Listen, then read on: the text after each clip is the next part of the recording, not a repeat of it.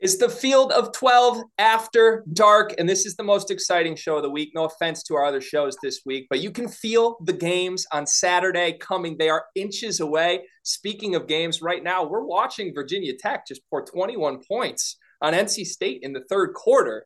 But if you're watching that, we hope you're listening to us as well. We're going to preview every single big game on Saturday, everything you need to know for a full day of watching great football. My name is Greg Waddell. I've got two gentlemen with me tonight that I'm very excited to talk to. We've got Clemson's Darian Rencher. We've got North Carolina's Michael Felder. And I just could not be more excited because, as you see, gentlemen, you know this, it's hate week in the state of Michigan. And I'm ready to talk some football. Felder, it's World Series for you tomorrow. Are you excited? You got to have some energy right now. Hey man, let's go Stros, baby. Here we go. Come on, go Stros, go. Let's let's rock and roll, baby. Deep in the heart of Texas. And Darian's off a huge win last week, so I know his vibes are up. We may have lost Darian's audio here. Let's see if we. Can. Oh no, no, I'm here. I'm here. Yeah, baby. A win is a win, baby. A win is a win. Hey, cheers to that! And uh, as always, you can listen to us on the SiriusXM app. You can find us on the Field of Twelve YouTube channel. We do these shows Monday through Thursday and then, of course, our big show on Saturdays after all the action. If you're watching us on YouTube, please click that subscribe button. We would love to see you in the comments as well. We're going to start this show as we always do with our toasts of the evening. I've got a special one, as I alluded to. It's Hate Week for the Michigan State Spartans and the Michigan Wolverines. So hate is on my mind. But every now and then, you got to say something nice about you those you, do. you hate. You got to bring the love. So, gentlemen, Darian, let's go to you first. Let's give a toast to our rivals tonight. What do you got? All right. I'm giving a toast. Even though I went to Clemson, I'm a Carolina boy. So I was never a major hater of the University of South Carolina. Now, I did always want to keep them in their place, you know, rightfully so. Clemson's the big brother. So I do want to give a shout out to what Shane Beamer's doing down there. The Gamecocks are five and two, had a big win last week. And look, it's when they're better, the state's better. It's better for everybody. So I'm gonna give a, a salute and a shout out to the Carolina Gamecocks. Um, I hopefully they make a bowl game and they keep it rolling. Cheers. Here's what here's what I'm gonna say. I no, I, you know what? Give me give me that good lead in that you gave to him. Okay, give him some. I got you, Felder. I got you, Felder. You want me to go first here, or you just want the hype up? I just want the hype up. Well, I got you then. Listen, hate is a very important thing. Hate can fuel championships. Hate can fuel greatness. And right now, I feel that running through my bones. And Felder, I can see it in your eyes. Yeah. There's some hate in that body. Who do you hate, and what do you like about who you hate? Listen, I love amazing. my. I, I, love I love my haters. Of course, you guys you guys get me out of bed every day to go out there and smash your fears and, and smash your hopes and dreams. Um, I will say this. Here's two things. I'm gonna go double. I'm gonna double dip. I think in, what's happening with NC State right now, as they are down to to to Virginia Tech, that's rough. And I don't want that to happen to them. I wish I want Devin Leary to get better. I want Devin Leary to be healthy enough for the NFL draft because I think he's an NFL quarterback. Right. And I will say this though, and you let off with this. You said you said you're a Carolina boy. Let me tell you something, my man. There's only one Carolina. There's only one of us. Okay? And it's the school of Jordan. It's the school of Lawrence Taylor. Okay, there's only one Carolina, so I'm I'm doing a, I'm doing something nice while doing something a little bit bad. But yeah, that's a, I got it. You, you, you kicked me off. I had to do it. I respect. Look, look. If you give it, if you throw any shade on South Carolina, look, I'm all for it. Look, do your thing. They're not the apparently they're not the real USC, nor are they, they the real Carolina. So look, you heard it here first on the field of twelve. Look, it is what it is. I respect. Hey, cheers. Uh, for the record, didn't realize we were going to have a tag team situation here, but that's okay. I fully respect it. I wish I had a couple other Spartans in here right now to back me up because I need backup going into this game on Saturday. Listen, the Michigan Wolverines. Yeah. Good football program, historic football program. Sure, absolutely. Respect all of the history, respect the winged helmets, all of that. What I don't respect about the Michigan Wolverines. I don't respect their arrogance. I don't respect Mm. their whole we're better Mm. than you. Mike Hart's Yeah. little brother comments, this air Right. of who's got it better than us that Jim Harbaugh Yeah. brought to a Yeah. program he was winning eight games a year with.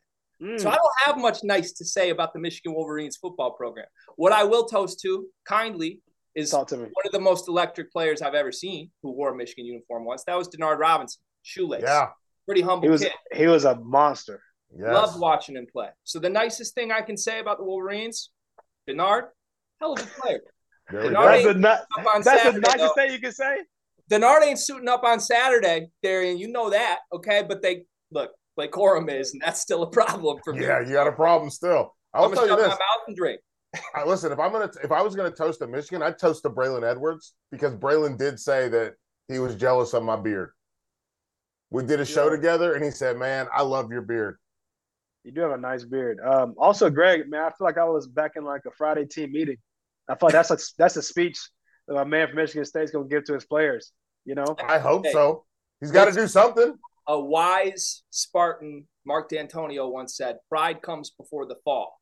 Mm. From there on, Michigan lost about four straight games to that team. You've seen it: the muff punts, the improbable losses that the more talented team has taken. They're the more talented team on Saturday, but the more talented team doesn't always win, gentlemen. So I'm going to cheers myself one more time because I'm excited. hey, good luck to you, buddy. We We need all the shall luck we can get. All right, let's let's jump in. We've got other Big Ten games before we even get to my Michigan Michigan State game. Sure. We're going to start with Ohio State, the number two team in the country, on the road, Happy Valley. Penn State, good football team. We saw them get Are spanked by the aforementioned Michigan Wolverines. So, while this is another test for Penn State, this is the first test for the Buckeyes. Felder, you chimed in already. What do you expect from Ohio State going into this game?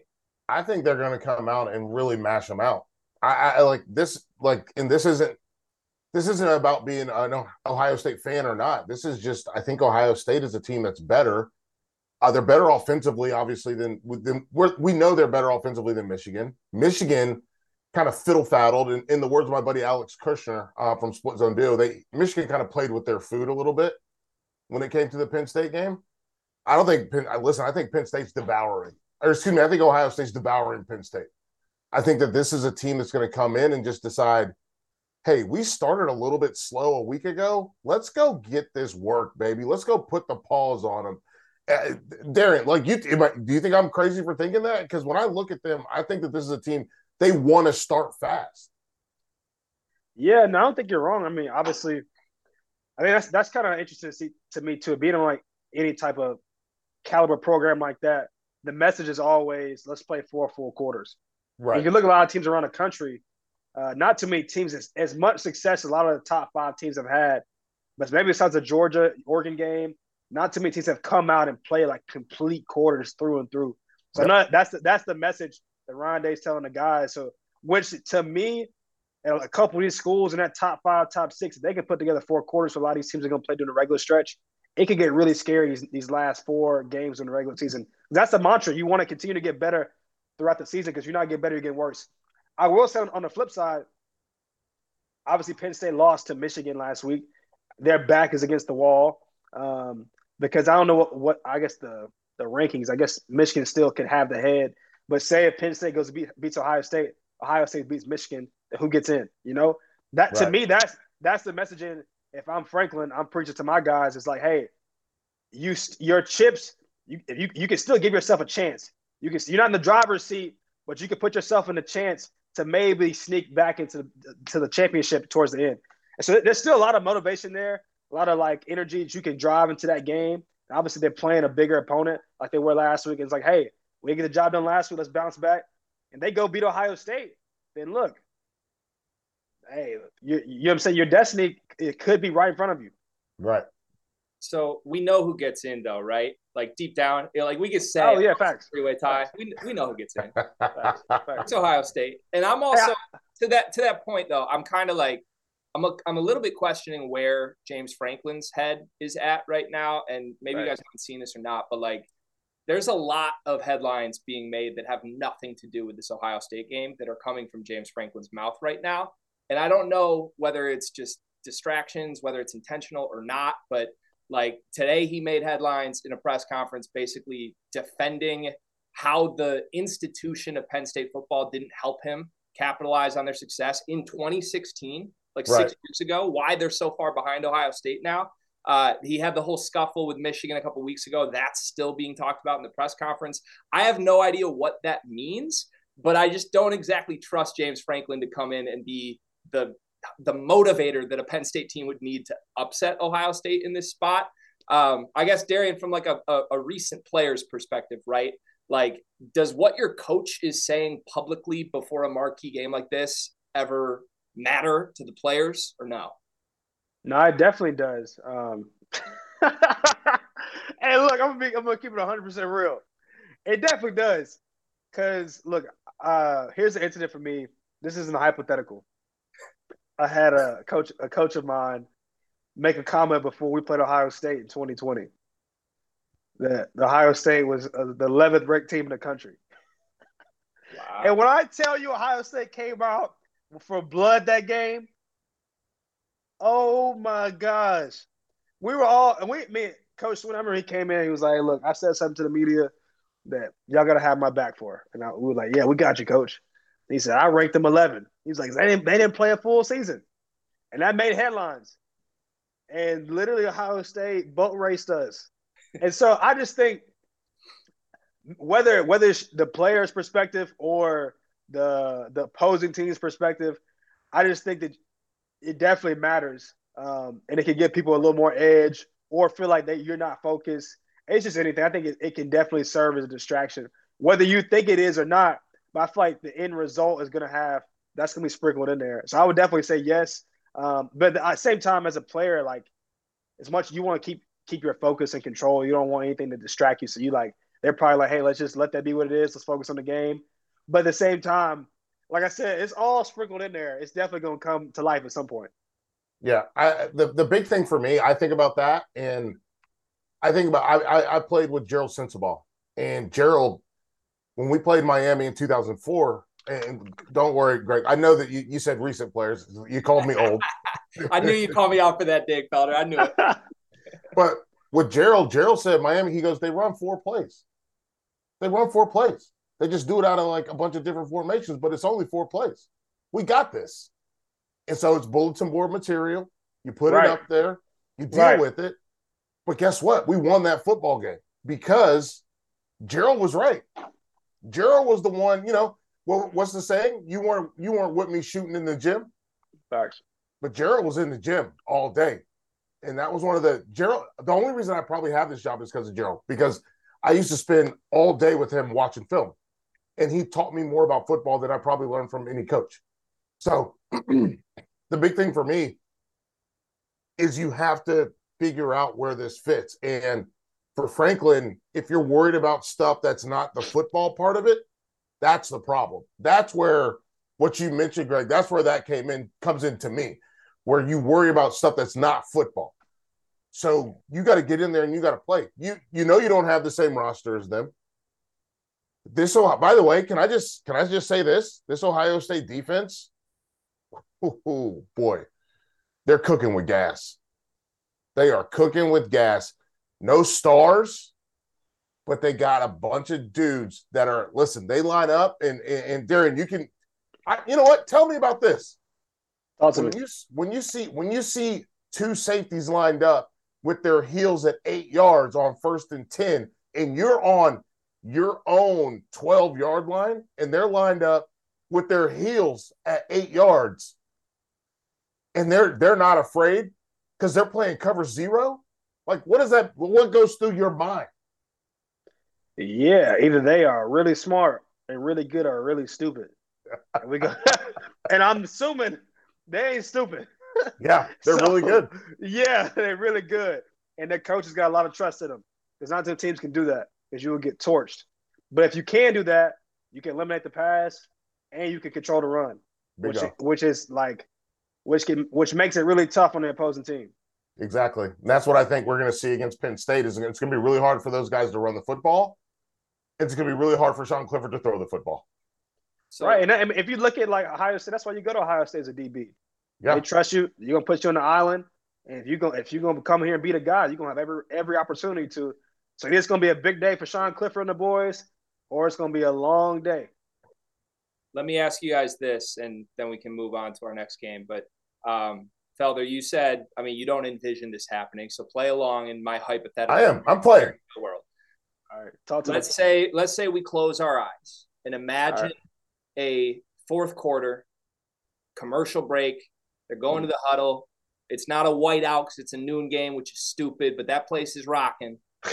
and Penn State is down three points going into Mhm. the fourth quarter. How has that happened, Felder? What is Penn State doing? What are they capitalizing to make that a game that late in the game? Pressure on CJ Stroud, Yeah. turnover, pro- probably a turnover that goes for a score or goes into the 10, inside the 10, and finding a way to stop the run. That's the way it happens. That's the way that's the way that that's the way that it happens. That's the way we saw Iowa have some success. It's the same thing. They're gonna have to do those things. Um what what what do you got? Yeah, I would say if I'm envisioning it, it's uh they come out, get up on a get up on the board early, get a couple stops. I don't know how they do that, whether it's pressure or look, whatever, but they get a couple stops, and I think they, they just have the momentum. Like I think they either keep them like a long, give them a long field or whatnot. But I think they probably, to me, if that's the case, it's like a 27-21 game. They might be up, but not about, about you said we said three points. I see it being like a low scoring game. I don't see them like blowing them out or it being like a crazy shootout. If a Penn State wins this game, I feel like it'll be like a 35 28 game, tw- you know. Whoa, you you do you think that Penn State can win this game if the game plays into the 30s? You think they're to outscore? I, obviously, they have to outscore them, but I can't see them like. To me, the game will be slower than fast if they win this game. Right. So what I'm that's what I'm saying. So to me, if Penn State's winning, what we're talking about is a game that plays in the 20s. Oh, you think you think it's a 20s game? If no, no, I don't think it's a 20s game. I think it's a oh, four, I think it's a, think it's a I think it's a 40s game, and I think Penn State Right. loses by two touchdowns. right, But what I'm saying is, for Penn State to win, they need this game to play into the 20s, right, and that means turnovers. That means yeah, you know poor, poor doing a poor job on third down conversions. That's what I'm trying to say. Is I for Penn State to win this game cannot get if you because guess what? Every time you score, you give CJ Stroud the ball back. right, Every time you score, every time you punt, you give him the ball back. Every possession you get, he gets a possession. Listen, and I, I I'm not a huge college basketball fan, but I did go to UNC. you did. And Roy Williams' entire strategy is rooted in my guys are better than your guys. So the more possessions that I have, the the the more times I score and the more times you miss, which means I'm going to keep winning. And if you the more possessions that Ohio State has, the more times they score and the more they're going to win. And that's they they they literally are operating Ohio State operates on the secondary break. Look at that. Look at this college football guy talking a little college hoops. I love it. I mean, you, I feel like you have to. You're obligated to. It's in your blood when you're a North Carolina. Uh, Yeah, alum. right.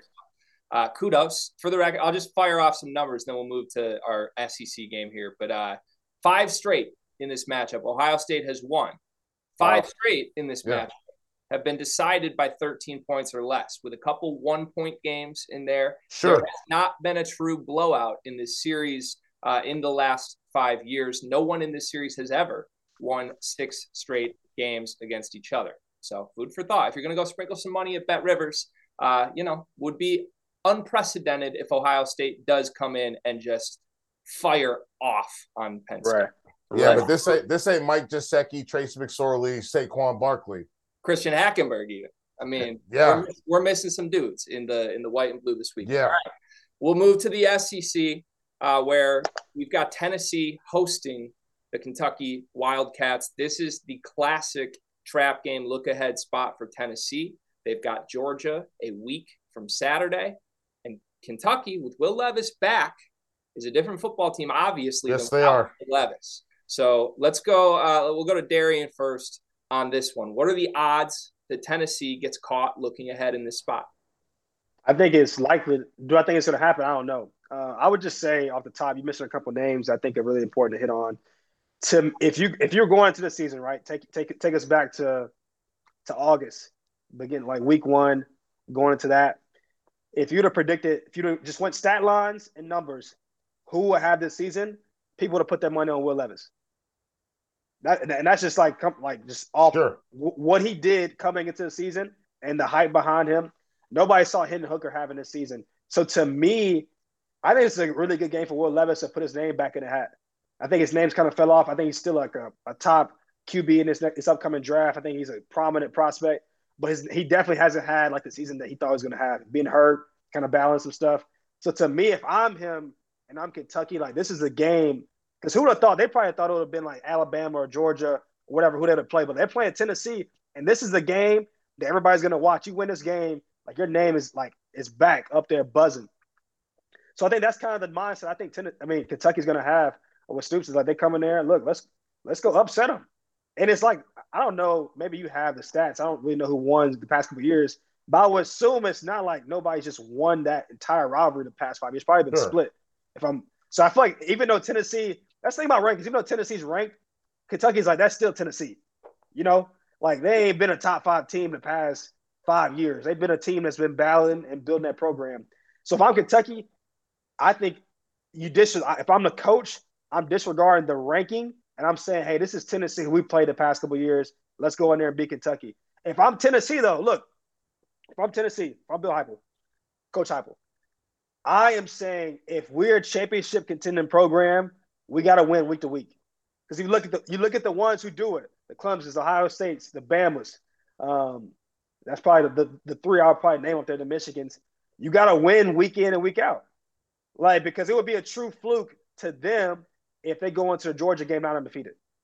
Because I feel that it shows that their focus is not championship level caliber. But if they are, which they've shown up to this point, look, go win this game. And it's a one one week, one one season mentality, one week mentality. Go win this game and let's go see what happens. I did pull the numbers real quick, and then I'll throw back to you. Phil. Yep. Yeah, t- talk to me. Kentucky has won two of the last five in this series. Tennessee won last year, three point ball game. Kentucky blew them out 34 to 7 uh, two Wow. games ago. So it has been pretty back and forth. Uh, and Will Levis has been involved in uh, two different sides of this rivalry. Felt- Yeah, and that's and that's what I'm telling. You know what I'm saying? As, a- as a coach, that's what that's what you're telling the guys. You gotta you gotta find. Look, coaches find angles. Like you you've been in the locker room. You know what I'm saying? They find Yep. angles to use, and that's the angle. And we beat these guys. These are the same guys we beat two years ago. Whatever, blew them out. Here, hold I on. I'm hopping. I'm hopping in here quick. I got a stat for you. This this is a good one. Uh, Kentucky though one and seventeen in the last 18 meetings at Neyland Stadium. So keep that in mind. Wow. Yeah, I, Oh, yeah, I was gonna I was gonna go with the 53 14 and 5 record. Where and this is how I can tell that like obviously Darren, you're a more recent football player than I am, because Kentucky does feel like they're less of a they're they're they feel like they have they know what they're doing right. compared to Tennessee. But when I was growing up, Tennessee was the jam, dog. They were the best. Like I, we had, we had ten, like every every person from Charlotte that was any good at football, they went to Tennessee. Tennessee was a beast. And Who was coming out? Was that Tee Martin? T, well, Tee Martin was there, but we had D'Angelo Lloyd and we had Peter Bolware and we had Omar Gaither, and these guys Yeah. all went and played at Tennessee because Tennessee was the heat. And then Tennessee kind of they felt they Tennessee feels like some sort of a like a monster that's been lost in the woods for a long time. And they have been. It's since what 2000, we'll call it 2007. They've been lost in the woods. So So the, br- the brightest spot of Tennessee the past five years has been Alvin Kamara. right, yeah. Hey, look, that's a besides this year, Alvin Kamara has been the brightest thing to come out of come out of Neyland Stadium. No, you're you're not wrong. I just I'm but what I'm looking at is Tennessee. And the here's the scary part. And I don't want to. I'm not trying to hijack Greg, but like I'll take it. ten, Tennessee fans are like they're waiting for the shoe to drop. They're terrified at the idea that they might actually be good because then it's like Like, this, this can't this can't be real, you know. right it like this can't be life what if it's what if it's wrong this can't be right like it, they're they're terrified so for me when i look at this game i agree with you i need tennessee to step up and push to make sure and i think that Heupel as a guy coming from a remarkable winning culture with when you throw in oklahoma obviously some of the things he did at ucf but him coming from that i think is going to instill in them this this idea they did tennessee did a thing that and I, I think you could probably speak to this with Clemson with Dabo, right? Where you you separate from what you used to do. Right. You're different Right. now. Right. This is who we are. We're not trying to get the old feeling back. What we're trying to do is be this new version that's really good. Yep. And I think they're doing that right now. And I think having a guy who's not steeped in that culture, having a guy who just came in through what did the, the, the channels that Heupel went through from Oklahoma to UCF, all that stuff, he went through a like he doesn't care. Tennessee was just the best job that he could get. So he brought his stuff here. He wasn't a Tennessee fan growing up. He didn't go to Tennessee. He's not connected to Tennessee. So what he wants to do is build his own culture. And I think that speed and space, I think that persists. I love it. I actually saw a wrinkle last week where we're seeing teams use speed and space against people. Baylor. They they brought back the tunnel screen. And I was like, nobody who runs tunnel screens? They don't run tunnel screens anymore. And, Hey, Clemson, Clemson, Clemson around tunnel screens. I tell you. but every but everyone was so far outside, worried about Right. that that bubble and getting to the outside that they were able to get back inside of it. It's essentially an A gap run that happened at the hash mark because they everyone was so worried about outside. But the point I'm making is they're addicted to tempo. When you watch Tennessee play, and I've said this on the show before, watch their wide receivers when they catch the football and get tackled. The first thing that they do is look for the referee. Where are you at? Where are you at? Let's spot the ball. Let's play. And I love that about them. So for me, I don't think that they're going to lose this weekend. I think this is a rough game, but this goes back to something that we mentioned with Ohio State and Penn State as well. If this game is in the 20s, Kentucky's got a fighting chance. This Yeah, game gets into the I agree. 40s. This game gets into the 40s. Now you got a problem. And we just saw Tennessee play Alabama in a game that was in the 40s. And that's a place that Alabama does not want to live. It's a Right. place Kentucky doesn't want to live. And it's a place where Tennessee ultimately got the biggest win of this current college football season. Right. So I'll just fire numbers at you again because that's what I'm here for tonight. Uh, so Kentucky, three ranked games this season. Yeah. In all three, they've covered, and it hasn't really been close. So they played uh, above expectation against the three best teams on their schedule. If you're looking for what those actual games were, they beat Florida by 10. They beat Mississippi State by 10. They lost to Ole Miss by three. But honestly, if you watch that Yeah. game, that was a game that was really in their grasp for much Yep. of the Yeah. game. So going back to one thing you said really stood out to me, Felder, and I, I sort of alluded to this, but not as concisely as you did uh, this morning when we were doing the best bets show.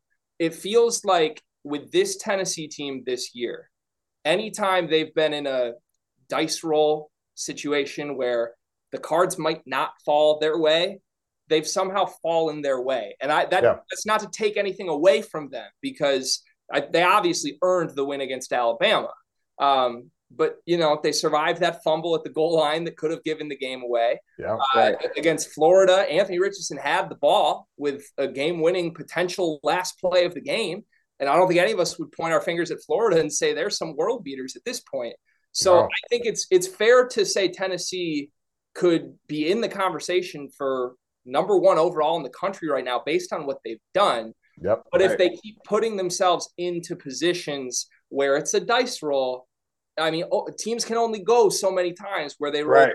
ones and it comes up. So I I guess to leave this, I'll leave you guys with this. Like, is Kentucky the way they are built and the way they want to play football? Are they the type of team that if they do find themselves in a fourth quarter and dice roll, do they have the stuff to go take that game? Yes or no? Tyler, what do you think? I, I think they do.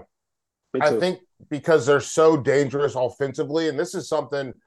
Listen, it's been, I've had a hard time coming to terms with this as a defensive guy. But the reality is, is the way that the rules are set up, the way that games are called, the way that football works up right now, offense rules the world. We've seen Nick Saban adjust to it, right? We've seen him realize I got I, I do have to score 49 points to even be in this football game. So I think that's the key. And I'm sorry, when you saw me just do this, um, Virginia Tech, just had an insane play where they fumbled the, the the kick and then got hit, fumbled it again, and it fumbled right to another guy where they ultimately didn't turn the ball over. It was insane. So there's a lot going on right now. I'm trying to keep up with everything. But no, I think offense rules the world. And because here's the reality Tennessee's going to be out there on a limb by themselves. You know what's going to happen? They're going to get a pass interference that gives them a free first down. Mm-hmm. That's what's going to happen. That's the reality of college football. That's the reality of football right now. Am I wrong, Darren? You're right. You're right. Look, I I agree. I, th- I think they I think they have enough to, to get it done. And that's why I, I was kind of like I said, I'm, not a firm believer they're going to do it, but it's not it's not a crazy take to say this this can't be Kentucky. This can't be Kentucky's game to kind of get back in get back in the fold. Yeah, they're in the conversation. It's there for the take. Sure. All right, we'll go to the Big Twelve next, where uh, a game I think it, it feels on paper like there might be some unknowns that could swing this game. It's Oklahoma State at Kansas State, and the unknowns I'm alluding to are the health of the Kansas State quarterback position. Adrian yes. Martinez did not play Ooh. last week. Their backup quarterback was in. Their backup quarterback was playing pretty damn well. Got him to a 28 10 lead. All of a sudden, he goes down. The third yep. stringer is in, and it fell apart from there. Uh, at this point, both these teams, one loss in the Big 12. So you can say they're right there in the conversation to still win the Big 12 conference. However, Kansas State had the non conference loss. So you don't know what that does to them mentally here. Oklahoma State, I think, certainly feels like they are still in this game. Felder, let's go to you first. This line at BetRivers is essentially a pick 'em. So, which, which, surprises me a little bit given Kansas State's unknowns. And yeah. also given the fact that Oklahoma State, I mean, last week just impressed in that win against Texas. Quinn Ewers' airmailing throws had to help them a little bit. Yes. But they capitalized. So do you believe that this Oklahoma State team is for real? And if so, they win this game, right? I think they win the game. I think they are for real. We'll see if we get to see Adrian Mart- Adrian Martinez. Maybe it's Will Howard. Maybe it's Jake Rubley. But the key for me is Oklahoma State's defense has been better and better every week. And that's the part that really stands out to me is how much better they're getting. They're getting more comfortable in their own skin. Obviously, when you lose a guy like a Malcolm Rodriguez, it's going to be really tough to replace him as a, as a key cog. So these guys are getting better every week. And, and, and I've talked about this before, but we had a Chuba Hubbard Oklahoma State team. Then we had a defensive Oklahoma State team with Jim Knowles. Now we've got a Spencer Sanders Oklahoma State team. And he's finally stepped in. Him and Max Duggan, to me, are kind of tied together as guys who we've seen play for three, four years that have they're finally stepping up into it. And I love what they're doing. Um, I think that Kansas State can be better. Um, even without Adrian Martinez, they'll be better than they were a week ago because what people don't realize is the way that reps work in practice. And when you don't get reps in practice, it's really hard to get thrust into a football game and go out and compete and do your thing. Um, we've seen a handful of guys do it really well. Uh, Anthony Richardson a season ago coming in for Emory Johnson, or Caleb Williams uh, a year ago coming in for um, Spencer Rattler. But what Howard and Rubley were tasked with doing was really rough because you don't get those reps in practice, and we saw them make those mistakes in terms of those interceptions. I think that Oklahoma State wins this football game. Um, I just, I, I, this is it's it's is going to be a really, but it's going to be a good game, and I think the Big Twelve is one of those conferences that's. What do they have? They got four, five teams that are still poised to to have an opportunity to win. Right, they're all in the they're all in the mix. Yeah. That was one of the conferences I looked at like just throughout the season. To me, has like probably the most competitive depth. The Pac-12 yeah. is kind of to me yes. kind of teetering out a little bit, but I look at like the Big 12 as like any one of those teams could kind of emerge. Obviously, TCU's kind of ran through ran through the pack as of now, and they're the front runner. But you look at everybody else; everybody else is one or two losses away from yeah. really like from you know what I'm saying getting to that point of being in the Big 12 championship and, and making it theirs. I would just say I think Adrian Martinez being out definitely hurts. Like him and Deuce yeah. have had like a nice little tandem. Uh, yes. Uh, they've been really good. They've been really good together. Adrian Martinez coming and through the portal has been huge for them. Just as a he he added some difference to the offense, which Deuce was kind of there doing that, but now you can you get a true playmaker at the quarterback position. So definitely is going to affect them. And they're one of those teams like I, I wish he was full fledged because they've been playing really well and playing with a lot of passion. And as a team, like team morale wise, they gave up one early in the season uh, to a team they shouldn't have lost to. And yep. if I'm being real, obviously they said they would want to win every game, but it's like a realist a little bit here. That was a game I felt they wish they could have back. The TCU game they, they lost is one of those games where like you kind of just charge that one to the game. It's like, all right, we Sure. lost that game, but like we're still having a good season. And it's now to me this week's a big week for them because like you go from giving up a mulligan, losing to a good team, and now you're five and three. And to me, it could go, it could get, it could go back really, it could go back really close to how it's been in the past instead of the momentum they've been riding with throughout the entire season. So I would love, I would love to see them get get a big win here. Do I think they're gonna do it? Probably not. But I know as Kansas State, that kind of backs against the wall. Hey, let's go continue to have a great season and let's make this like a eight and four, nine and three year. I will Yeah. just say that we do. I do. I do stand Tulane. Just for the record, I stand Tulane all day. Like they are one of the most fun defenses to watch in the country. Hey, you're not alone. Rob Doster loves his Tulane uh, athletics as well. Hey, Tulane's got a special place in my heart as well. Every year we went to Sugar Bowl, which not yeah, Sugar Bowl, which has a curse on Clemson. We've 0 and 3 there during my career. we, we- but we practice at Tulane every year. We, Oh, yeah. uh, yeah, yeah. We, we were practicing Tulane down in New Orleans. Um, and so yeah, Tulane, look, shout out, shout out to the boys. Yeah, uh, I also we'll save our official picks until the end of the show, but uh, just for the record, I do feel a little uneasy that it feels like this is a massive public is on Oklahoma State game. Anytime that happens, I usually try to jump ship. I do. my, my gut tells me Oklahoma State should win this game, but it feels Right. like everybody's saying that. So I've got my eye on it. We're uh, we're watching that in the Greg Waddell offices of making money. got Uh, it. Got it. Let's move on to my game. I can't believe they made me wait 36 minutes to get here. Uh, and by the way, if, if you're listening to us on the Sirius XM app, we love you. We're here four nights a week, also on Saturdays, making it five nights a week. Uh, and if you're watching us on the YouTube channel, click subscribe. Field of 12 is where you can find us. Michigan State at number four, Michigan. JJ McCarthy, Blake Corum, all that talent in Ann Arbor, it's there. Mel Tucker, super underwhelming in year three for Michigan State. Had the great year last year. Kenneth Walker is in Seattle running for 90 yard touchdowns. This team looks nothing like that. But weird things happen in rivalry games in general, specifically in this rivalry, though. Darian, am I crazy for thinking Michigan State could keep this a game? You are definitely crazy. Look, but I'm just keeping it real. I just I'm looking at y'all one and three in the coppers right now. It's just it's a tough look. Look, go get another bottle too. Go get another bottle. Man, Uh, I I think it's tough, bro. Even last year, you may you probably could have convinced me a little more. Kenneth, Kenneth Walker, y'all are having a good season, but this year, it look, I just think the y'all are wounded, bro, and I think it's gonna get ugly. And where's the game at? Ann Arbor. Okay, that's good.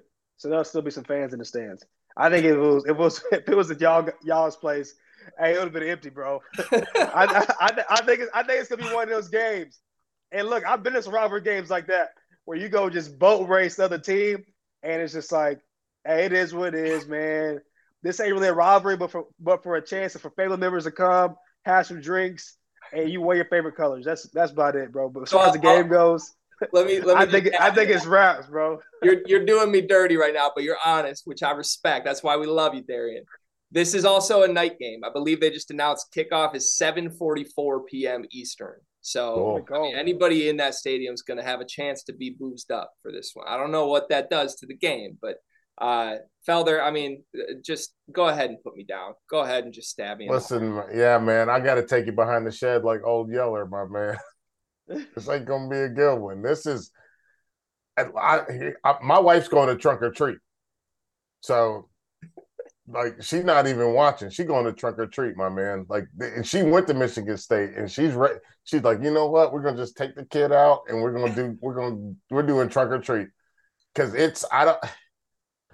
It's it's I think the most interesting aspect of this game, and and and the two things that I've kind of tied together have been Mel Tucker versus Jimbo Fisher, and two guys that got Jimbo got the huge initial contract. Mel Tucker got that huge raise, and both of them in 2022 have not looked even close to what we thought they should or could be.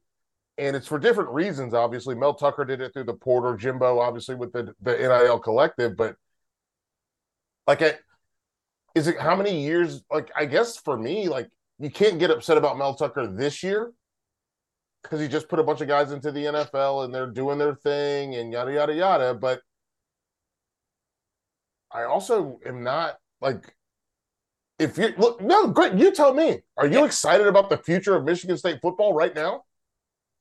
Uh yes and no because mel is look i'm gonna have to talk myself into it. It is what it is. You guys understand. Right. if, if you've been a part of a program, hey man, manifestation bro. Look look. You you give us the best part of what you got right now Listen, and make me believe it. So mel this is going to make me angry because I am one of the more critical Michigan State fans. Like, there's if any Michigan State fans are watching this, they're probably like spitting their drink out that I'm even portraying myself as this big Michigan State fan right now because I've been very vocally critical of Mel Tucker this year, uh, and I think rightfully so. Well, but, he's a defensive backs coach, and their defensive backs horrendous horrendous absolutely horrendous. And not it's not just that though. Like it's game management stuff. Like we almost yeah. blew the wisconsin game at the end of last week because we had one timeout and we couldn't figure out to run a draw play, run 20 seconds off the clock, take the timeout, and kick the field goal. We had to run yep. the kicker on. He misses the field goal. We go to double overtime. And yep. because our wide receivers can win 50 50 balls, we come away with a win. But, like, is that what we're paying $95 million for? Is that type of game management? And that's, Felder, that's elementary stuff. Yes. That's not even schematic. That's not, it's just very simple, elementary coaching decisions. And I look, Mel to me is a marketing guy more than anything else. And sure. that, that can be perceived as a dig. But he definitely comes across as a cool type coach. I think he can appeal to players, whether it's in the portal, whether it's on the recruiting trail. We just lost a big recruit today, actually, for the record. So it's not yep. things are all fine and dandy there. But I do think like uh, uh, Kenneth Walker just plugged so many holes for this yes. last year. And if we're being honest about it, last year's Michigan State team was more like a six and six team that had a lot of things go their way in crunch time sure. and had a generational talent at running back. And yeah. look, Kenneth Walker had five touchdowns in this rivalry game last year, and it still took JJ McCarthy fumbling the ball at midfield for Michigan State to win that game. Mm-hmm. So I don't like obviously this year's not the year, and I don't think we're going to kill him for that. But if there aren't signs of improvement next season, like if this is another four and eight football team a year from now, then you're going to hear the people bark. So yeah, here's a conversation I think uh, Mike you hit on earlier, but just as you think about like the the similarities between Jimbo Fisher and Mel Tucker, right? Right. Is the it, I think I, I, don't know whose fault it is. Maybe it's the administration, maybe it's the coach's philosophy, but it, you really see the difference in like building a good program and building a good team, right? Yes. So from for Jimbo's perspective, it's like, all right, let's go get as many kids for this upcoming year's team. It obviously didn't work out, but we're gonna use NIL to do that, right? For Mel Tucker, I had one of my friends. I think his dad played at Michigan State last year. I think they took 30 transfer kids last year. Yes, they were put. They were pushing kids. You, I guess you know. You know the story. Yeah. I, when I heard it in the locker room, I was like, "Bro, what?" I can't imagine that as like a player on a team. They were pushing kids out, and they they brought in 30 transfers. Yep. Obviously, it resulted in like temporary success. But that you can't build a program like that. It's not and that's where to me, yeah, if you're gonna if you're gonna pay somebody that much money, I feel you gotta have a real plan of like a plan to like nurture the talent you have there. Obviously, the pro is gonna be there. So kids like any top program gonna leave, but you gotta be loyal to like you gotta really build a program. You gotta be loyal to the freshmen, sophomores that are there, and help them grow. Because like at the end of the day, that's how you build a team, not just like a one day, one one year kind of success story. So I, I think they're both struggling because that's that's their philosophies. And yeah, it'll be it'll be kind of celebrated for a year, but you look at the longevity of like what they're trying to build. you can't. That's not how Bama was built. Clemson was built. Ohio State's built. And I think that's what they want to. That's what they want to be. You know. Yeah. But it's like I'll, you can't. I'll go quick. I'll go quick. Listen, I think, and this is the thing that I've, I've said. You got to the, the thing I love about Clemson is the low attrition rate. The thing I love about Alabama is they don't mind attrition because they've got other guys that are going to step in and play. They don't have to go to the portal, with the exception of someone like a To'oTo'o or a Burton, whatever it is. But the reality of it is, is they don't they don't live in the portal. Michigan State lived in the portal that year, but all of Michigan State's prior success, they were loyal to the soil. They recruited that state and made kids that didn't get that offer from Michigan made them feel like that place was home. That's the difference. That's the part that matters. That's the part that's going to be interesting. I know we got a lot of ground to cover because we got to get we got to get Dagan in here to get the game picks. So, do we what do we want to do? Can we hit these last three real quick Yeah, before we no, get to we'll- the picks? We'll we'll run through them very very quickly. Uh, but look, you're bringing up memory lane for me. Just saying a little bit soil, man. We had the no fly zone a couple years ago. Now yeah, we're handing out frequent flyer miles to anybody that we come up against. So I, I want to see this fixed. I'm just saying that, and I'm not saying it can't happen. Just yeah. here's to There that. we go. Josh Martin's out here Saturday. Have some hope, at least until Hey, there's a way. There's a way. There's a way. There's a way.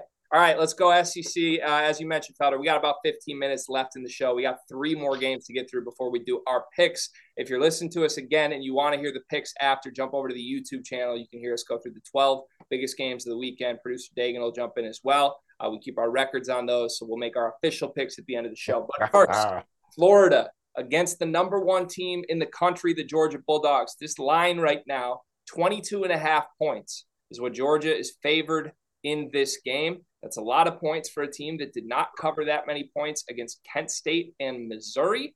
And I'll just throw this out there Florida did have a one possession ball game against the Tennessee Volunteers, ball in Anthony Richardson's hands to make a play late. It didn't happen.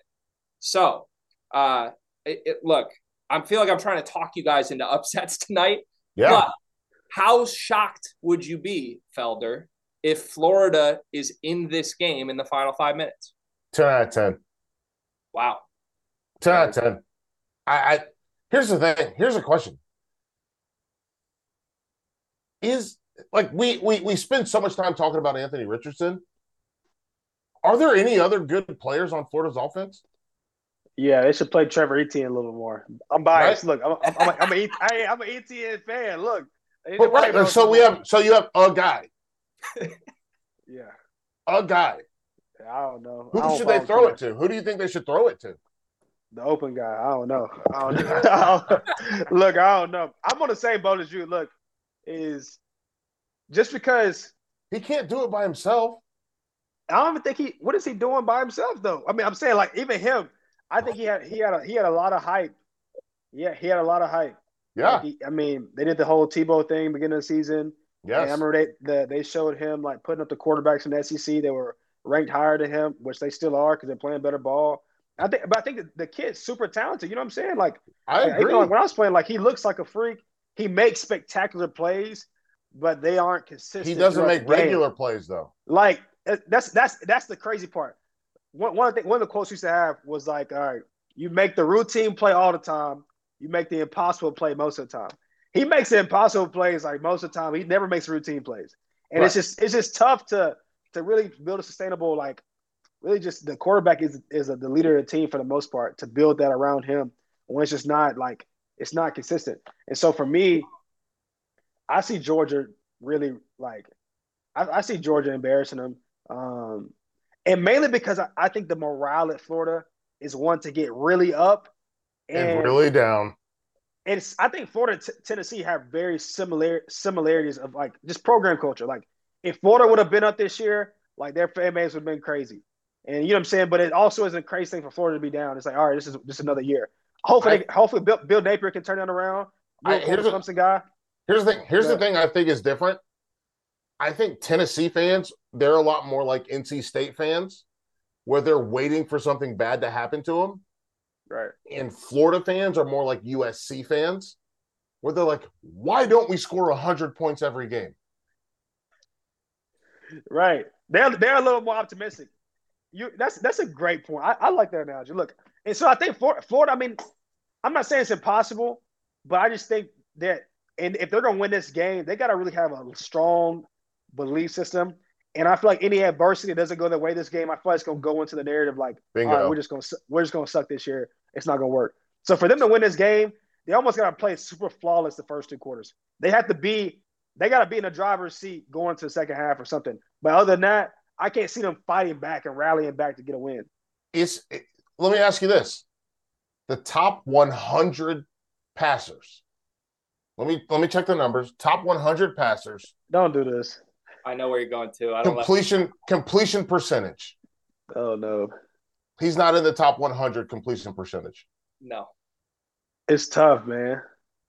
That's rough. And we're not talking about deep balls. We're talking about intermediate, shallow. Right, just just can just completing the ball. Yeah, I know. And, and I don't want to bag on it. I listen, I hate I don't want to I never want to bag on kids. Like I'm not I'm not here to do that. Like the Yeah. thing for me is when I look at it, I I he's got a long way to go. Right. So let me. got- I want him to get better. I want him to get better. I want him to be there because he is like he has a he only has 170 pass attempts this year through So seven let me- games. let me flip this quickly because uh, I don't think, to your point, I don't think there's anybody out there who wants Anthony Richardson to get better than this very network. We spent two weeks at the top of the season. Yeah. We we Uh, did. right song in the CJ Stroud of college football. Uh, but look, against Tennessee, who I I shouldn't make a comparison between Tennessee's defense and Georgia's defense, but Sure. here we are. He had 453 yards passing against Yeah. Tennessee, who's now the number three team in the country. And the, to me, that was a game because of the way Anthony Richardson played in Right. that game. So, like, is there a world where he can do that again against this Georgia team, or are we just giving it no hope? No, I don't think it's. I think it's definitely possible. Um, it's possible, and I, I, but to me, that's what it's going to take for them to win this game. He's got to play like a Heisman contender, even though he's out of the Heisman race. He's got to play like that caliber of player for them to have a chance. Yeah. that's that's it. Like Hendon Hooker is playing. A, he, Hendon Hooker is the front runner for the Heisman. That's why Tennessee is doing what they're doing. In order for them to have a chance in this game, Anthony Richardson has to play like a Heisman contender. Yeah, I also think that that's the idea of possessions, which we talked about a little bit with that Roy Williams analogy, where Tennessee was just going up and down and up and down and up and down. So he got more opportunities. He threw the ball 44 times. Yeah. He's only thrown the ball over 30 times one other time this season. So to me, one of the big things for me with football is what does your coach let you do? Hmm. I, and, and the first time I noticed this was with Jalen Hurts with Jalen Hurts, they didn't let him throw the ball past what 12, 15 yards for the most part at Alabama because they were like, we don't trust you to do this. Uh, with Nick Marshall at Auburn, they didn't let him really throw the ball deep. And it's because they don't think you can do it. And with the exception of the Tennessee game, doesn't really throw the ball. And he certainly doesn't throw the ball far. And that's the part that's going to be interesting because let's be real, the Missouri game he threw for 66 yards. We want to go, we can let's flip it. You want to do we want to Right. that You out? got you got Don't two extremes. Don't flip it. You got Don't flip it.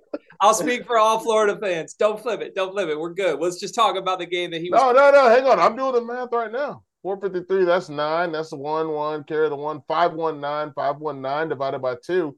So between those two games, Tennessee and in, in the Missouri game, Tennessee, that's two, two, that's four, one, we one, got, we got, that's we got some quick math going on on field. of Five right man. here. Quick- That's quick math. another one, 19. So that's another nine. So two, that's 259 yards.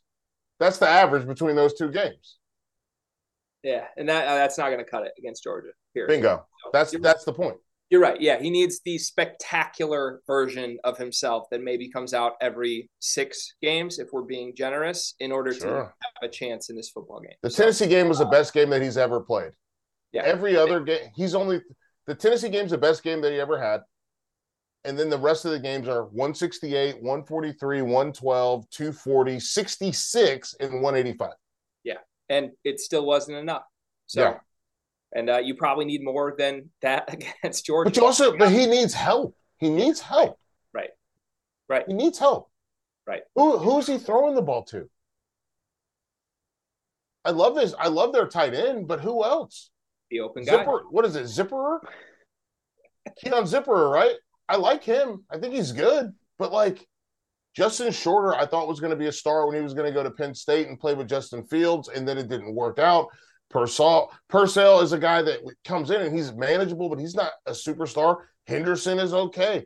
I think Zipper is probably their best pass catcher, but they don't get him the ball nearly enough. So like this is you got to find weapons. And I don't think if you don't have weapons and you can't challenge Georgia and you can't make Georgia play into the 30s, into the 40s, where Stetson Bennett has to win the football game, because we haven't talked about Georgia.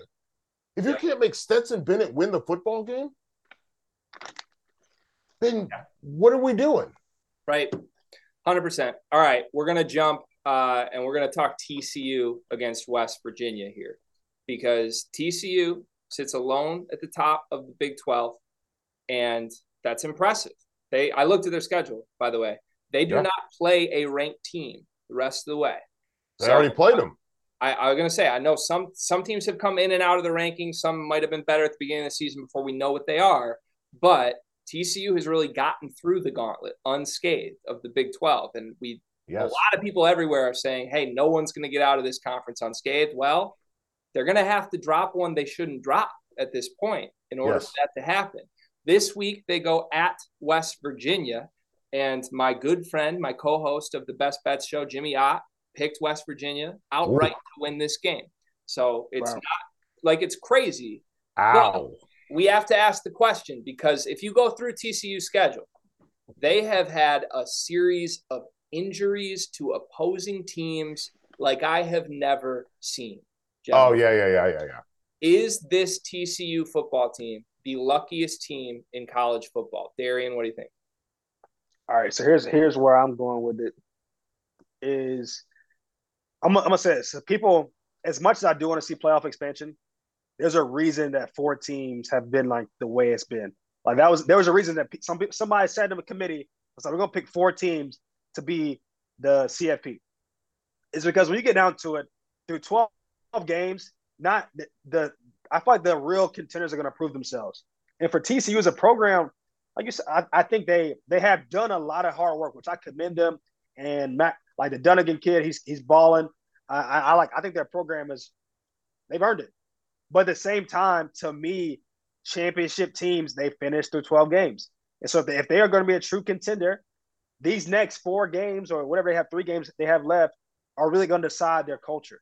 Because like I, you, it's, it happens every year. There's gonna be somebody who lays an egg. Like it's just, it's gonna happen. It's not like it's, it's like really win. One of these top teams and and some one of these conferences is gonna lose a game they shouldn't. They, they should have won. And I don't know which team it's gonna be for TCU. And I'm not saying they can't they can't go undefeated, but it it, would- it was surprising for them to lay an egg this, these next couple weeks. I am a TCU believer because of how explosive they are. Go Horn Frogs. They they are explosive, and I think being explosive matters. I think they have the best wide receiver in the country in Quentin Johnston, and I think his ability to win those 50-50 balls, the fact that they are, what are they? They're seven plays behind Tennessee in terms of plays over 40 yards. So we've got Tennessee, we've got Ohio State, TCU, and TCU's ahead of Alabama and plays over 40 yards. I think that that means that, and this is something I think about a lot when I think about football. Touchdown, if the difference between a team like an Iowa, who has a very good defense, and a team like TCU has an okay defense, but has an explosive offense, is a touchdown's one play. One play. That's all it takes. You play. Listen, you were, you played at Clemson. Y'all had plenty of one play touchdowns, Right. They changed they changed the momentum of the game. and that's a that's a different. They changed the momentum of the game. They changed the score of the game. yeah, that too. Facts. Like they they changed the score of the game. Like it's it's not the same. Like oh wow, we were down by three and now we're up by four, and all we had to do was play football for twelve seconds. And TCU has that capability, and I think that's the reason that I, I feel like they're legit. That's that's all. I think they win this weekend. I'm excited for them. I'm glad you mentioned Quentin Johnston because he's a guy that I don't think gets enough love from Yeah. not just us, but from everybody. I mean, every time I flip on a TCU game, I swear to God, that kid is making a big play. He actually reminds me of a guy, Darian's going to like this, or maybe he's going to feel like I'm disrespecting his boy, but he reminds me of Mike Williams a little bit. Just a big bodied receiver who can just win at the point of attack and be physical and has great Yeah. hands. Um, to me, he's a guy that uh, I think I almost made him my three star a couple weeks ago, but that was the week that Jalin Hyatt had like six touchdown receptions, so it couldn't happen. But He's going Uh, crazy right now. I- I'll tell you right now, though, with TCU, we, we can say, like, give them credit, right? If you look back at the last couple weeks, I mean, they found themselves 18 points down to Kansas State on the ropes. And regardless Sure. of whether it was luck or not, like, they had to earn that comeback and they shut the door and they did. Uh, a week before to Oklahoma State, they were down two touchdowns, and Oklahoma State had issues offensively in that game, but TCU stormed back and made the big plays when they needed to. So they've earned this position that they're in, even if we want to call them lucky. However, while we may talk about the future schedule and say that it opens up for them, they still got to go to Texas. They still got to go to Baylor. And if I had to put a chip on whether or not they would lose one of those two games, I think I would still lean they blow one of them. And I don't know which one. Um, but it, look, this Big 12 conference this year, there's not a lot of separation to me between number one and number six, number seven. Uh, so I'm not trying. done it. Yeah, I'm not trying to play Texas. no. That looks out. Look, it's gonna be interesting. I think. I think. I think some of the, the records, the rankings, don't really prove how good teams are. Yeah, not if Quinn Ewers wipes the hair out of his eyes. Also, that might help him a little bit. I'm just saying, throwing that out there. right. All right, uh, we're gonna move to our picks now. Let's welcome producer Dagan Hayes Hughes. I'm sorry, Jesus, Dagan, Dagan Hughes. What on was to- that? What was that, Greg? Uh, I know. Well, look, I this is you and me are enemies now because you already know my MLB pick for the that bonus. is true.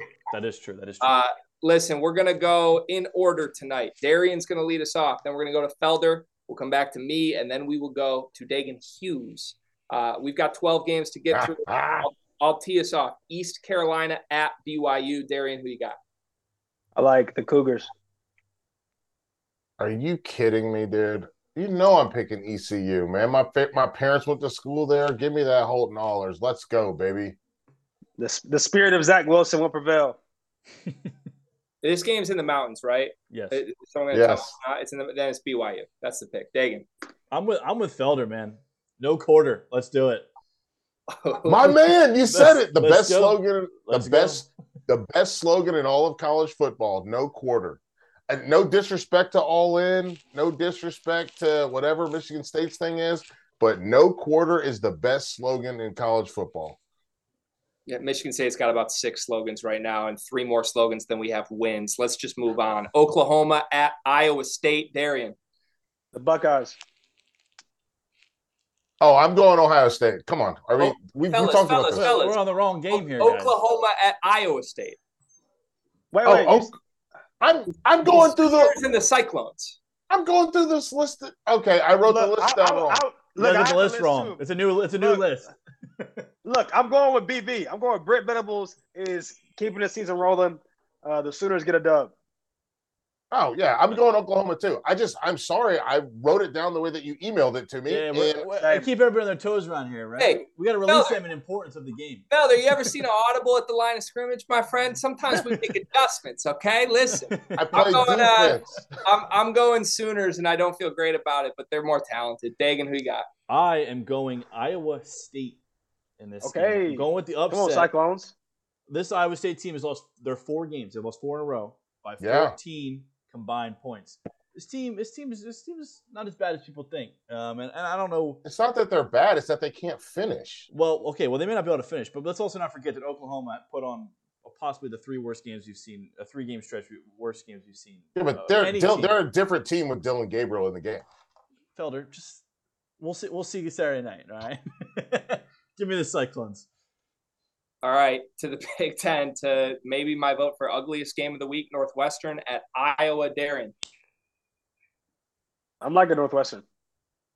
Ooh, wow, amazing! I'm going Iowa. Um, I don't know how they get to their um, average of 14 points, but they get there, and I'm going with Iowa. If you watch this game, you're a sicko, but it's Iowa until proven differently. Dagan. We like ugly. Give me Iowa and the under. 37 and a half. Give me the under. Let's let's get real ugly. Let's make it real ugly, baby. All right, to a non-ugly game, or at least for one side, a non-ugly game. Florida against number one in the country, Georgia. Darian. Uh, I'm going with Georgia. Yeah, Georgia. Come on, I'm. done. I don't have to say anything else. Yeah, it's Georgia. Dagan. All right, that was that was quick. Georgia. No questions asked. Cincinnati at UCF. D Wrench. I'm going with Cincinnati. Yeah, I, I don't think UCF is as good as they with folks have thought they would be, and so I'm going to go with I'm going with Cincy. Let's go. So solely because I'm a degenerate gambler and my instant reaction to this game told me Cincinnati's clearly the better team. I'm fading myself in this game, going with the home team. I'm taking UCF. Dagan. Give me uh, give me UCF as well. I don't really have a reason. I don't know. I just picked UCF, so let's just do it. Dagan's own Notre Dame Fighting Irish on the road against Syracuse, fresh off the loss to your Clemson Tigers. Darian. I like Syracuse. I, I like them getting back. You know what I'm saying? I feel they're about to have they're having a hell of a year. They're going to continue to have, have a hell of a year. Syracuse. Yeah, I'm a I'm going Syracuse as well. I think we're going to see a healthier Sean Tucker because he didn't play that much this past week, and I think that's going to be the difference maker here. I look forward to the very odd Sean Tucker tweet after this game. Uh, well, please. I, I, look, I think Syracuse is the better team. I'm done calling them lucky after the way that they made that a game against Clemson last week. Yeah. The orange. Right. So I normally pick in this in, in this Notre Dame game. I normally pick with my heart, but I have another game that is filling the void uh, or filling the heart pick tonight, and we'll get to that a little bit later in the in the picks here. But so I'm going with this one when you know my head, but I'm still going Notre Dame. Give me the Fighting Irish. I, I think one thing that we saw last week with Syracuse, they struggled to stop the run against Clemson. The only thing Notre Dame yeah. can do on offense is run the football. So I like the matchup. Give me Notre Dame. Dagan, what's the score? What do you think the score to this game is going to be? Uh, okay, now you're asking a lot of questions. Um, all right, let's see. score this game. Give me 28-24 Notre Dame. Uh, that's a good score. Yeah, that feels right. You can see it. Uh, also, I know a little bit of football around here, guys. Right? I'm not just the guy that sits back here and clicks the button, right? just just throwing this out here, Syracuse is six and one against the spread this year. They've been a very profitable team to throw your money on. Okay, to the ACC where we have Wake Forest, number ten in the country, quietly Wake Forest at Louisville. Darian, you go Deacs. Same. Listen, Wake is Wake is remarkably they're a calculated football team. I love the right. way that they play football. They are they execute at a high, at a very high level. Yeah, I like Wake. I like Sam Hartman. I like rooting for this team and watching this team. And maybe my heart's getting the best of me, but I think they're the better team. Dagan. I feel like we need to give more credit to Wake Forest. Number 10 in the country. I, I couldn't tell you last time I mentioned them on this show. Maybe that's on me. I don't know who that's on, but we got to give these these Demon Deacons. A little. Yeah, put, put some respect on the ACC, man. Hey, man. We'll, we'll, don't worry. Don't worry, Darren. If they, if they win this game, they'll be back in. Don't worry. Hey, that's a group play, and uh, you know when we get a group play that's not the one number one team in the country, obvious group play, we take a social around here. Cheers, boys. Cheers, cheers, cheers, cheers, cheers. Gotta get Greg a new bottle. We do need a new bottle. I tried to milk that like there was something left, but look, I'm looking ahead to Saturday night already. Let's go straight to it. The Spartans at the Wolverines. Darian. Michigan. Not state. just Michigan. yeah, just just Michigan classic, not not the by the way, that campus, goodness, man, it looks like army barracks.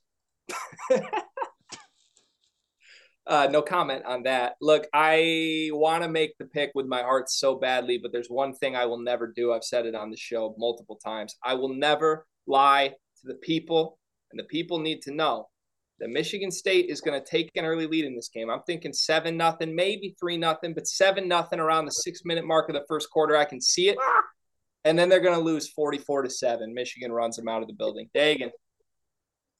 Give me Michigan. That's easy. I'm not. I'm, uh, we don't need to talk about it too much. Let's, let's, let's just move on. That's another social, and I'm out of alcohol. So let's move on. Darian, Ole Miss at Texas A&M. It's getting ugly for Jimbo. I'm going Ole Miss. Yeah, I'm Ole Miss as well. I, I think Lane Kiffin has a real b- bounce back after losing last week. Could this be three straight socials? Because I'm on Ole Miss. Dagan. I, I don't know what the hell is going on in College Station, but whatever it is, uh, it's not going to help them win this game. So give me give me Ole Miss. Wow, cheers. All right, uh, Big 12, Oklahoma State at Kansas State with quarterback questions. Darian. Oklahoma State. Give me the pokes, dude. I'm rolling with the pokes. I mean, you're gonna make me run to the fridge and grab another drink, but I'm on the pokes, Dagan. Yeah, you already know where I'm going with this one. Uh, give me Oklahoma State, but if Adrian Martinez plays, could be a little bit different of a game. Still, still going I agree. Cowboys, but it could be a little bit different of a game. I'm literally running to grab a drink because I abide by my social rules. So buy me some time here. Kentucky, Tennessee, Darian. Kentucky, Tennessee. look, I want Hendon Hooker to win the Heisman. That's the bro. I want him to win the Heisman, but I can see Kentucky getting this game. I'm gonna go with my heart. Well, I want. I want to. I'm gonna go with the Vols, but just know when y'all say Kentucky, you got my. You got a good nudge for me. What do you what do you so what do you think the final score of this game is? Uh, if who wins? If Tennessee wins? Tennessee wins. Tennessee wins 55 30, like 56 35. Okay, yeah, okay, and which is why I'm saying Tennessee. Thank you. Right, yeah. I feel, yeah, I, I feel like if they win, it's gonna be by a good little margin. I'm I'm gonna flip it. I think that dice roll that Tennessee's been rolling continues, and they're in a tight game late, and they win by one score, whether it's a field goal or a touchdown. But I will rock with the Vols, Dagan. You've been hearing me say it all year. We buy hooker around here. Uh, give me, give me Tennessee. Okay. You guys may not say that, but that's been I'm glad we got the extra. crank. What? Look at it. Hey, I ain't heard you We're buying that hooker all year long. We don't, we don't, we don't stray. Give me Tennessee. The hooker and the Hyatt That's to. Ohio State at Penn State. Darian. Go Buckeyes. Yeah, I mean, listen, we're going to be sing, singing Carmen, Ohio. This is it's game over. This is going to be a blowout. Like I, I truly don't think this is going to be a close football game. I'm just counting up how many picks in a row we've all agreed upon. We're all just they're all going to be wrong. That's that's five in a row that all four of us have agreed upon, and because of that, gentlemen, I'm changing my pick. I submitted Ohio State. I'm going Nittany Lions here. I think something's Hey. going to happen to this Ohio State. Listen, Okay. Listen, CJ Stroud has made mistakes in games that it hasn't mattered. Okay. He threw a pick six against my Michigan State Spartans. He was kind of loose with it against Iowa, and sadly, it was Iowa, so it didn't matter. If he does that in this game, it's going to matter. And I'll be the differentiator. I will take the Nittany Lions. Dagan, what do you got? Well, Greg, uh, I hope none of us go undefeated because it's going to be uh, one loss on your on your record for this weekend. Um, but uh, but uh, Penn State fans, you have Fox to blame for this game not being close. Uh, if this game's at night, a whiteout, totally different game. It's at noon. G- yeah, give me Ohio State uh, by a lot. I don't care if they played this game on the moon. Ohio State is going to beat their brains in. Well, you know, eh, they're going to look for for a reason for why it wasn't close. We'll just give them the reason that Fox put it at noon and didn't let it be played at seven thirty. All right, what else we got? Yeah, I, I know our boy Hack's out there somewhere, and I just hope he's proud of me for that. I did my best, Hack. Wherever Shout, you shout, shout out to Hack. Uh, all right, we have to end with a bonus. The World Series starts tomorrow, and uh, if you don't know, Felder's got a team with stakes here. Dagan's got a team with stakes. It's the Felder Dagan Bowl. Phillies Astros and Clint, you can't forget Clint. He's not here, but he's he's also and, on and. Clint. Well, Clint, yeah, you know, you know where Clint. He's in the candle room right now. That's right. We're uh, we're gonna go and make our World Series pick. We're also gonna give the number of games in this series. So Darian, who you got, and in how many games? Y'all gonna be so disappointed in me. It's five games in World Series. Seven. Best of seven. Seven. Best of seven. Best of seven. That's all right. That's all right. This is good. This is this, this is good. Yeah, look, look. I have, I have no, not a baseball guy at all. Um, I did. I'm gonna go with the Astros solely because one of my coaches was a foreign pitcher, Bill Spiers. Um, Yeah, Yeah, he, he he coaches at Clemson now, so he was a foreign pitcher for the Astros. That's the only reason I'm doing that. I think I like the Phillies colors a little bit better, but we'll go the Astros. uh, listen, I'm an and then I, I guess how what's the what's the minimal games? And What's Four. the least Four is of You the games? have to win four. Yeah. First thing to win four. So it's it's just like NBA. Yeah. Yes. Um, I'm gonna just go off the whim and say it goes to six six games. Astros in six. All right. Fair enough. Fair All right. enough. Hey, when we whenever we start the the field of ten or whatever the baseball version of this would be, Darian, I don't think you're getting a phone call. Just to warn you. Yeah, hey, hey, I'll be busy. yeah. There we go. There we go. All right, Felder, give us give us the case. I'm gonna go Astros in six. Honest, I mean, let's be real, man. McCullers, Verlander, like, I think they're gonna get the job done, and then we're gonna have to kind of come back around to get back to those guys. I also think that the reality of it is, is this is a team that, I mean, listen. Do I love Yuli? Absolutely. Have loved him forever. Uh, he and I are the same age, which you know what? We stand a, a, a 38 year old king. So um, I'm rooting for him. I, I love Altuve. He's maybe my favorite baseball. The fact that I have two of my favorite baseball players are guys that are under five foot seven, uh, between Biggio and Altuve, Love both of those guys. Both of them played for the Astros. Uh, shout out to Bregman when we rep we rep LSU all day. So I'm going. You know, I gotta, I gotta. I, listen, we stay in the Astros. You see the hats in the back. You see all those bad boys. I keep them fresh. So I'm going Astros. I'm gonna I'm gonna try to watch as much as I can. As listen, you guys keep me busy at night, so we'll see how much I get to watch. Felder, you have no, I'm you have no idea, Felder. you're, you're not wrong. You you two are both not wrong. All right. Uh, so I feel like I'm choosing between uh, loved ones here because Dagan knows how much I've enjoyed this Phillies run with him as a better little bit too. I've been sprinkling with the heartstrings, but man. Uh, by the way, I need to pull my bat up when we're talking baseball. I bring the bat up. Uh, no I should go get my bat listen, when uh, when we talk about this Astros team quickly, they have the chance to do something very special. They have the chance to go undefeated in the postseason. How insane is that? They're approaching the World Series and they have not lost a playoff game. So, for reason number one, I think this team is the better team. I think this team is on the verge of something unprecedented. Yordan Alvarez is an animal. What he did to both of those first two series they played is just ridiculous. But also, simply put, I respect cheaters. And the Astros are cheaters. Bang the trash cans, baby. Let's get a win at all costs. Houston in four. Dagan, I'm sorry. We sweep the Phillies. Dagan, who you got? Greg, Greg, Greg. What are we doing here, man? Come on what, what was that? What was that? I've been waiting all show for this moment right here. So I'm just going to break it down. I'm going to break the whole series down for you right here in, in a minute, minute and a half. Phillies going to Houston game one tomorrow night. They steal one from Justin Verlander. Yes, you can call me crazy. I know Justin Verlander is probably the best pitcher in the AL. I get it. I understand. They steal one from Justin Verlander tomorrow night. The Astros will get the better of Zack Wheeler in game two. We go back to Philly 1 1.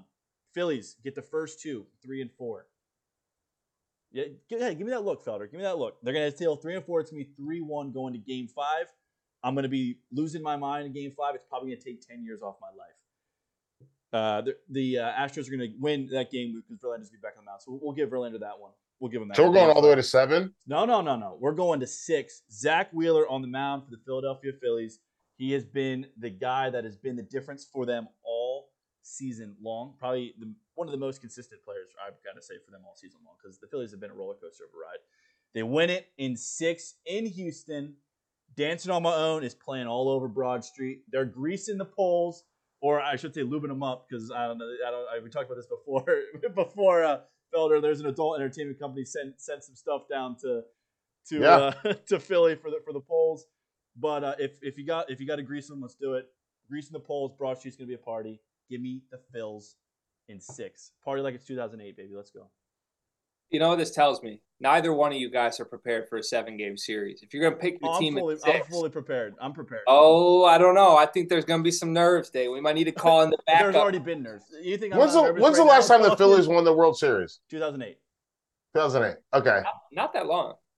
Well, it feels like it feels like it's been a long time. I mean, it's been a long time since you made the playoffs, but as far as like winning titles go, 2008 is not that long.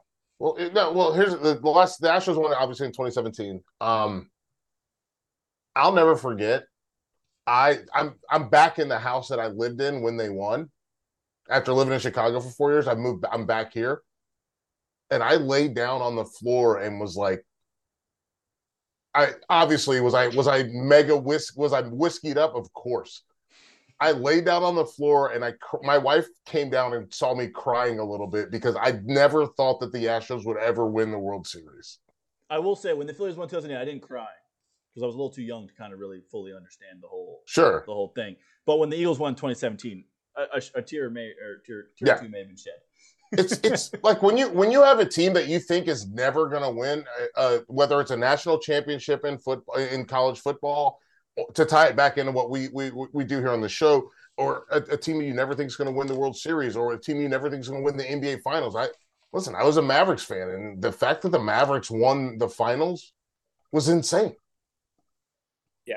There I quit is. my job.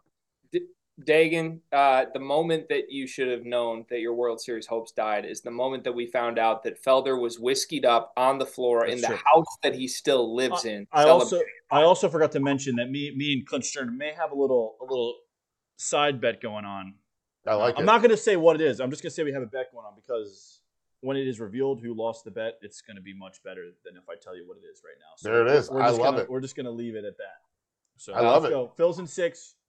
Ryan it all the way till the end. Uh, you know, I'll take I'll take Phils in seven. I'm ready. Let's do it. I'll guess if either I'm one of you ready. pick seven, I'd feel more confident. And that was a fantastic teaser to all of our listeners and watchers at home. Stay tuned with what we've got cooking on the Field of 12 network. There's a lot more football to discuss, and there's a lot more hilarious moments that will come down.